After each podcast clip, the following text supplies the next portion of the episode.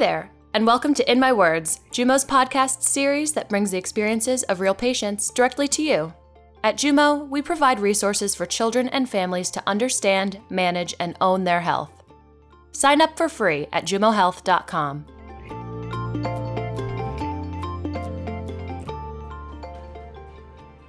Hi, it's Rebecca again, and we're back with part two of our Mental Health Awareness Month edition of In My Words.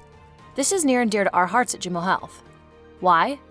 While we aim to provide helpful resources across any and all conditions, a mental health condition is something for which every person is at risk. As common as they are, mental health issues, even just talking about them, can carry an extreme amount of stigma in our society. They are sometimes seen as someone's fault or as a consequence of negative behavior, rather than an illness that stems from genetics or biological factors such as asthma or breast cancer. While every month should be Mental Health Awareness Month, May is a perfect time to rally together to start a conversation around our body's most important organ, the brain.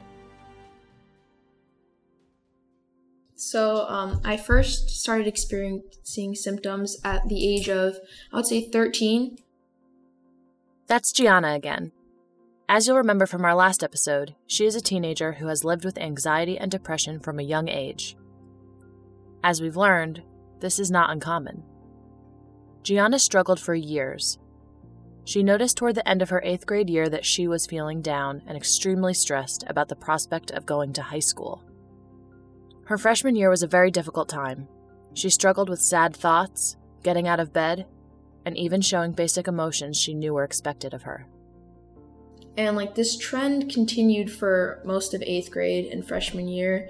And there was somewhat of a breaking point in my freshman year, especially because my mother and I weren't on the same page about a lot of things. And so my home environment and school was piling up on me. And so I would say around April to June was probably like the worst time of my life for the most part. That was when I was having suicidal thoughts, attempted suicide, had um, a string of panic attacks, and then that's when I reached out to my parents for help.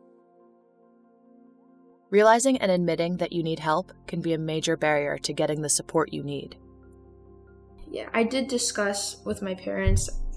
Uh, my mom and I got into a giant argument, I think in April. And so a couple weeks afterwards, I approached her and I apologized for like how we've been acting, and I told her that I've been feeling sad that uh, I'm having suicidal thoughts and I do want help. It kind of came to the turning point where I was just really tired of going back and forth with my mom because I, I just yell at her and fight with her for maybe attention. Like it was me asking her to notice that like something's wrong.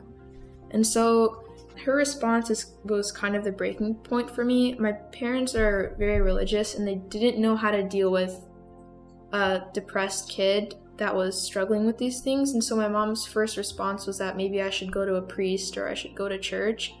And that kind of bothered me because it felt like she was just pushing aside my feelings and bringing a simple solution. Like, I, I wish the solution was that simple, but it wasn't. And then that's when I probably started spiraling out even more. That's when I would, things got really bad. And that's right around when I tried to attempt suicide. No, I did attempt suicide.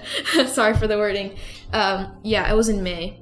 So after April, with the discussion with my mom, that's when I decided that I wanted to end my life. As Gianna admits, seeking help can be harder than it sounds, but it's important not to give up. In our last episode, we discussed the importance of identifying trusted people in your life with whom you can speak, including parents, adults, friends, teachers, and doctors. Admitting that you need help is not a weakness, and Gianna spreads this key message on to her peers. Well, you know, I, I of course tell them to seek help, you know, to talk to an adult, but it's maybe hard for some people to jump straight into talking to an adult or wanting to do it because for me, I, I had to maybe admit to myself that, you know, it's okay for me to ask for help and I'm not worth any less because I need or I want help. And so, for the most part, I tell them, of course, seek help, but then I tell them they can always talk to me. you know, I give them a list of resources, hotlines, of course, if they need anything. And then I always ask them how their home environment is because a lot of people don't understand that. Maybe kids don't have an adult that they feel safe talking to, and like your home life isn't the greatest. And a lot of people like, Have you told your parents? And if they say no, that's kind of where the conversation ends. But just because you know your parents aren't supportive doesn't mean you should stop seeking help. Thankfully, Gianna's suicide attempt was non fatal, and she can look retrospectively on her experience and provide sound advice to her peers. We asked her about what happened after, how she began to receive treatment and the help she needed. Well, it was kind of strange. After my attempt wasn't successful, I kind of realized like I do want to live and I'll I'll push through it and so it wasn't until I would say the beginning of August that I got treatment because my dad didn't know apparently about any of this. My mom hadn't expressed it to him, and I hadn't expressed it to him because he works a lot. He's an engineer, so he's only comes home around 9 p.m., and that's when I'd be going to bed after school. So when my father saw me have a breakdown in front of him, he was the one to book an appointment with a therapist, and my mom and my dad came along with me for about a month and a half worth of treatment. To hear Gianna speak of her experiences with depression and anxiety makes what can seem like an abstract concept something that is, in fact, very real. For those who are fortunate enough not to have been impacted by suicide, it can seem like something that only happens on TV or to celebrities. But on average, there are 123 suicides per day in the US. The rate of suicide among teens and young adults has increased in recent years and suicide is now the second leading cause of death for those 5 to 24 years old. To get a better understanding of what's going on, we're back again with Dr. Shashank Joshi, child and adolescent psychiatrist at Stanford University. Dr. Joshi directs the school mental health services at Stanford and runs the training program for child and adolescent psychiatrists of the future. Yes, well, it's great to be with you. Dr. Joshi, what are the key risk factors for suicide in children, teens, and young adults? Do societal factors play a role? Well, you mentioned increased rates. That's actually true. We have seen the rates go up in the last 10 to 20 years. And in our section of the world in Northern California, there's actually been some formal study looking at what some of the factors might be. As a field, we think about suicide and suicidal risks as having multiple contributors. So you mentioned societal risks. Yes, societal factors can contribute, but there are almost always more factors to be considered. There are almost always things like biological risks, like depression or other mood disorders, anxiety, substance abuse, or severe mental health conditions like schizophrenia or other kinds of mental health issues. We also understand that in addition to societal factors, there are other environmental factors, psychological factors, social factors regarding where you live, where you come from, your cultural background. It's another area of interest of ours in our program. Cultural factors associated with help seeking, stigma reduction, as well as barriers to getting help for oneself or for a friend. So we always look at risks in the context of who the person is, where they come from, how old they are, where they go to school, where they live, etc. Let's talk about culture a bit more. In our last episode, Gianna talked about her school environment as one of high stress and competition. What are some of the cultural factors associated with help seeking and stigma? How are these barriers to getting help? Well, culture is a very interesting paradigm. Everything we do in our program has a uh, cultural lens, if you will. And so we want to make sure that whenever we are meeting with a young person or consulting with a school or meeting with a teacher, that we're always taking the cultural context into account. So, one example of um, cultural context has to do with how a school thinks about mental health. So, if a particular high school that we work with sees mental health as part of overall health, and that kids have to be healthy enough to learn, in order to do their best work or in order to perform on the basketball court or in the piano recital hall then that is a cultural milieu that we would say values the idea that uh, children and teens don't just come packaged in terms of the grades they're getting or their performance, but if their mental health is taken care of and attended to, they're going to be happier, better able to participate in school, better able to participate in their life.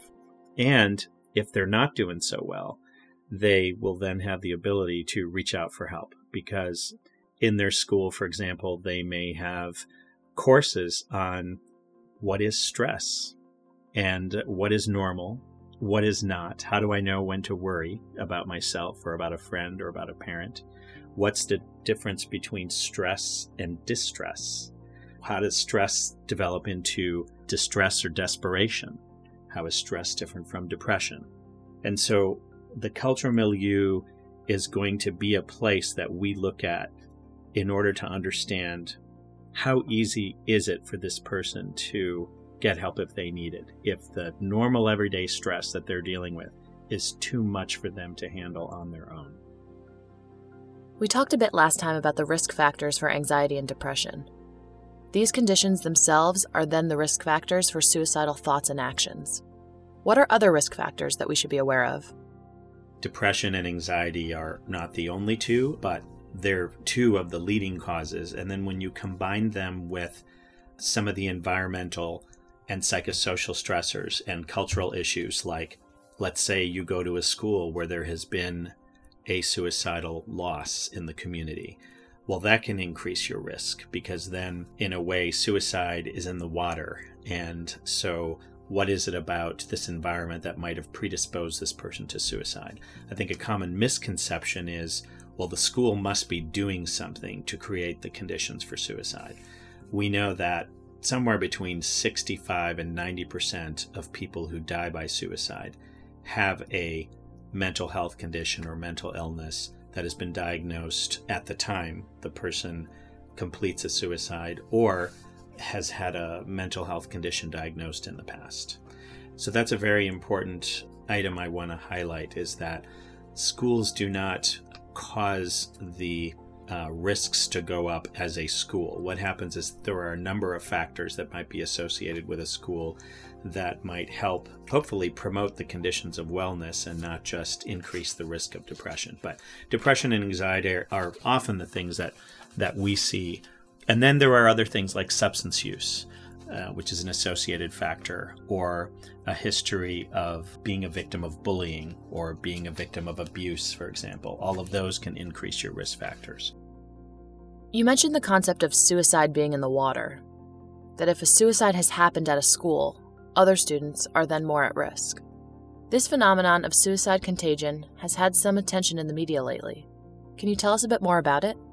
So, contagion um, is the concept that if someone dies by suicide, another person will also die by suicide. And in some communities around the country, we have seen that phenomenon where within a defined period of time, more than one death occurs by a similar method at a similar place and a similar result.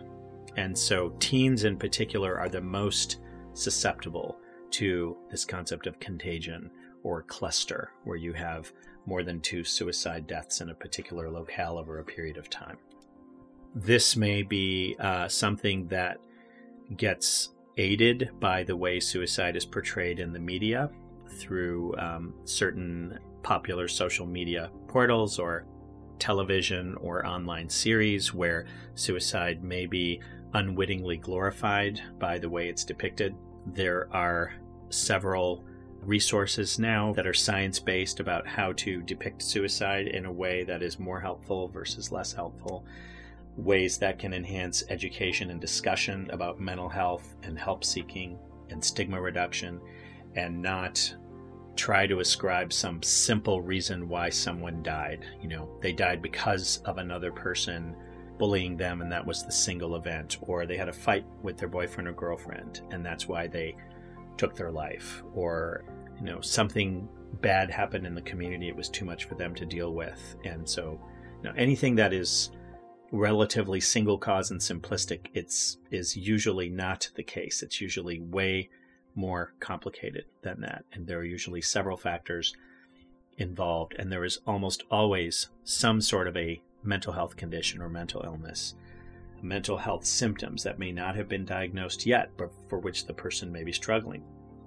The other concept to keep in mind about contagion is any community that has had a death by suicide, whether it's been by a teen or an adult, depending on how it's depicted in the media and how well known it is, that will automatically increase the risk of a community, uh, particularly in a school setting.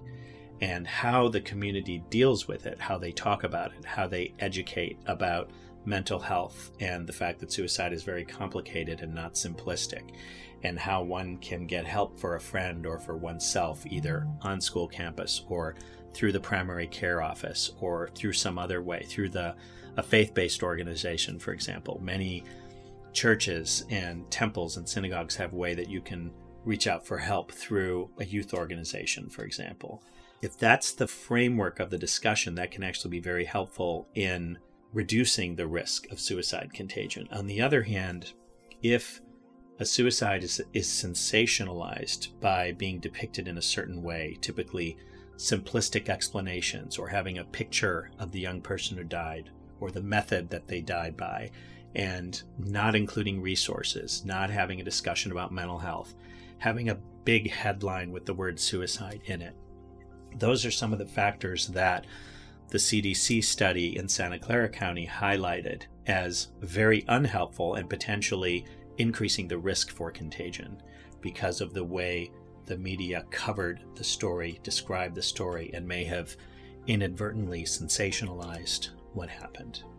Suicide has been a topic of discussion in the media as of late, following the release of Netflix series 13 Reasons Why last year, as well as celebrity suicides, such as Avicii.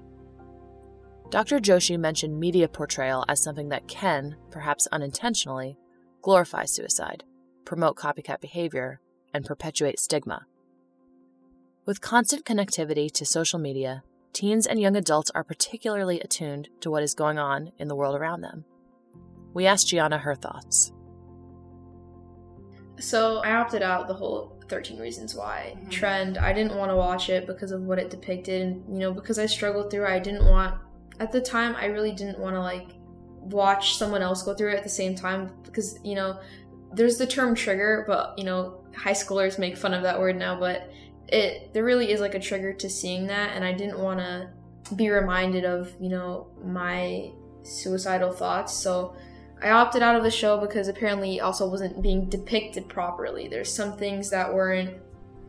I've heard a lot about it, and so the things that I've heard didn't seem like it's the greatest show to represent mental health in general. But songs like Logic's um, 1 800 273 8255 gets people talking because the number itself, like if you search up the song, you're to have to figure out what the number means. Yeah and what it stands for, which brings people to like brings the whole suicide hotline to light. And also like it was done in a very tasteful way because he said in an interview logic that he wrote it because his fan told him how oh you saved my life and he thought you know if i'm saving someone's life without even trying to what if i made a song to remind people that like you're not alone it, it gets better and you can work through this and that's the type of thing that i would like to see more because if, if it's done in a tasteful way it makes people talk about it and discuss it more because like when the song comes on the radio a lot of people like ask oh what's this? You know what is it about? What's with the title of the song? And so that just gets discussion going as well. And then you know there's i think there's a new movie that's coming out about um, anorexia and it's been highly criticized because of the way this person's being uh, like i think lily collins is the actress. Um, she suffered from anorexia herself you know, the movie just came out, so I can't really speak on it, but it's already been accused of um, glamorizing it, and I think it's understandable because it's happened so often. Like this morning, I woke up to an article about a schizophrenic man that killed three people, but the problem was he didn't kill them because he's schizophrenic. It was a drug deal gone wrong. But in the title, it says schizophrenic man kills three people, and it's like, okay, it has nothing to do with the problem. It's like saying, "Oh, girl eats cupcake then dies." Of course, it's Hollywood, so they want to like have drama to it, but it, there's a tasteful way to do things, and hopefully, you know 13 reasons why is having a season two hopefully they take the criticism in stride and you know make adjustments to the show to make it you know maybe a little bit more legitimate as we stressed in our last episode mental illnesses depression anxiety and others like bipolar disorder and schizophrenia are just that illnesses illnesses that can be treated it is not a weakness found in an individual that person did not do something wrong. Think about conditions such as diabetes, heart disease, or multiple sclerosis. Something happens inside our cells to make them malfunction, creating a ripple effect in our bodies that affects its functioning and ultimately our behavior, thoughts, and feelings. It's certainly not a sign of weakness, it's not an inability to cope. It's really a brain condition. It can happen to anyone at any time. It doesn't discriminate based on gender or cultural background or parenting practice. It's not a, a hit on your character or who your friends are or what kind of music you listen to. Depression is a brain based condition, it's a medical condition. The language we use to discuss mental illness and suicide can go a long way in combating the misconceptions often associated with mental health, while at the same time, it can perpetuate the stigma allowing it to sink its teeth further into our society and prevent us from having the conversations desperately needed to save lives. So, the first thing is we need to talk about it because it is the second leading cause of death in young people in the US. But it has to be thought about and talked about in a helpful way. And so, some of the terms that can be useful, and you can learn all about this at the American Foundation of Suicide Prevention website, which is wonderful and has a lot of good resources, particularly for those who are trying to help a friend, but also for those who may have lost a friend or a family member. So, the idea of dying by suicide ought to be talked about as that rather than committed suicide. Commit implies a crime, died of suicide references the idea that there was a death, and in this case, it was due to a brain illness. And the brain illness might have been depression, it might have been anxiety, schizophrenia, it might have been in the context of some other condition. But thinking about it as a death from a brain condition can be helpful in understanding it and destigmatizing it. In a suicidal state, the way we think, our thought process becomes distorted, and this could be from biology, from psychological stressors, from social reasons, from environmental reasons, for situational reasons, for cultural reasons, and all of them play together. It's not a single cause, it's usually a very complicated set of contributors that ultimately lead to an attempt that may either be fatal or non fatal. People who are suicidal are not thinking clearly. They're struggling with uh, almost a kind of illness in their thinking process.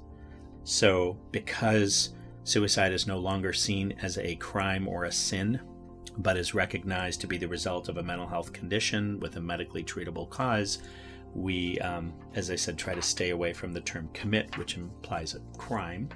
And then we use the term someone with lived experience. So, a person with lived experience may be someone who has struggled with suicidal thoughts or who may have had an attempt, they may be an attempt survivor, or they may have had a family member who um, might have tried to take their life by suicide. So, if we change the way we talk about suicide, we can change the way we think about it. How should we talk about suicide? In general, the language used for any other illness based death or sudden loss, like a heart attack or a car accident can be a guiding principle.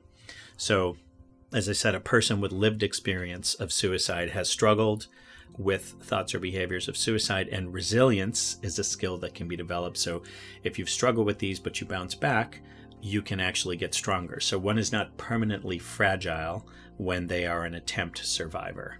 And in many cases, they are much stronger and they've develop some coping skills that they can then share with others who might be going through a similar experience and they might have a sense of connection that others might not have.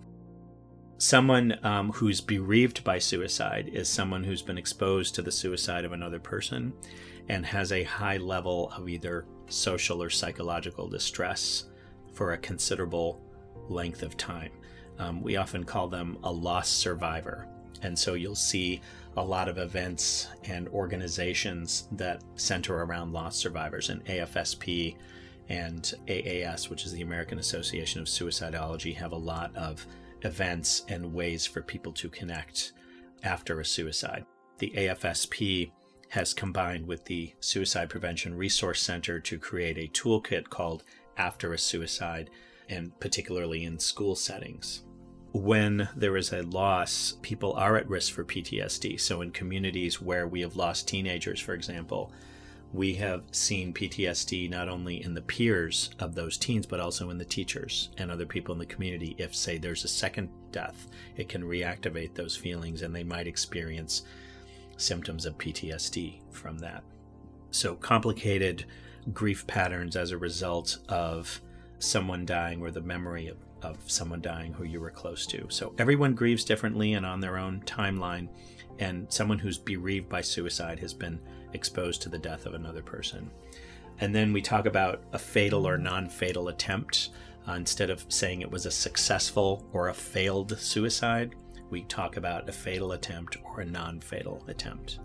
And that allows us to stay away from stigmatizing language. Starting the conversation and continuing it in the right way is critical in changing the way we think about mental health. The good news there are organizations out there dedicated to this cause. In our next episode, we'll be talking with Leanne Loughran from Bring Change to Mind. Their mission? To end the stigma and discrimination surrounding mental illness. See you next time. For resources and information on mental health and suicide prevention, visit jedfoundation.org. The JED Foundation exists to protect emotional health and prevent suicide for our nation's teens and young adults. To learn how to start a conversation around mental health and stop the stigma, visit bringchangetomind.org. Links to these resources can be found in the show notes of this episode. This podcast and the information provided is not to replace clinical therapy and treatment. If you are in a crisis and need immediate help, call 911 or go to the nearest emergency room. You can also text START S T A R T to 741 741 or call 1 800 273 8255. Available 24 hours a day, 7 days a week, confidential and free of charge. You can also go to your healthcare provider or school's counseling center during business hours, or call campus security or the emergency number provided.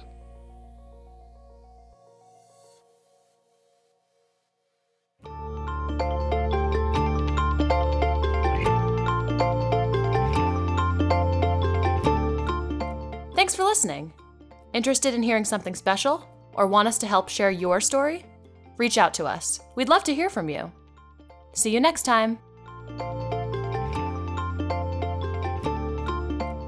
In My Words is produced in New York City and distributed worldwide. In My Words, a Jumo production.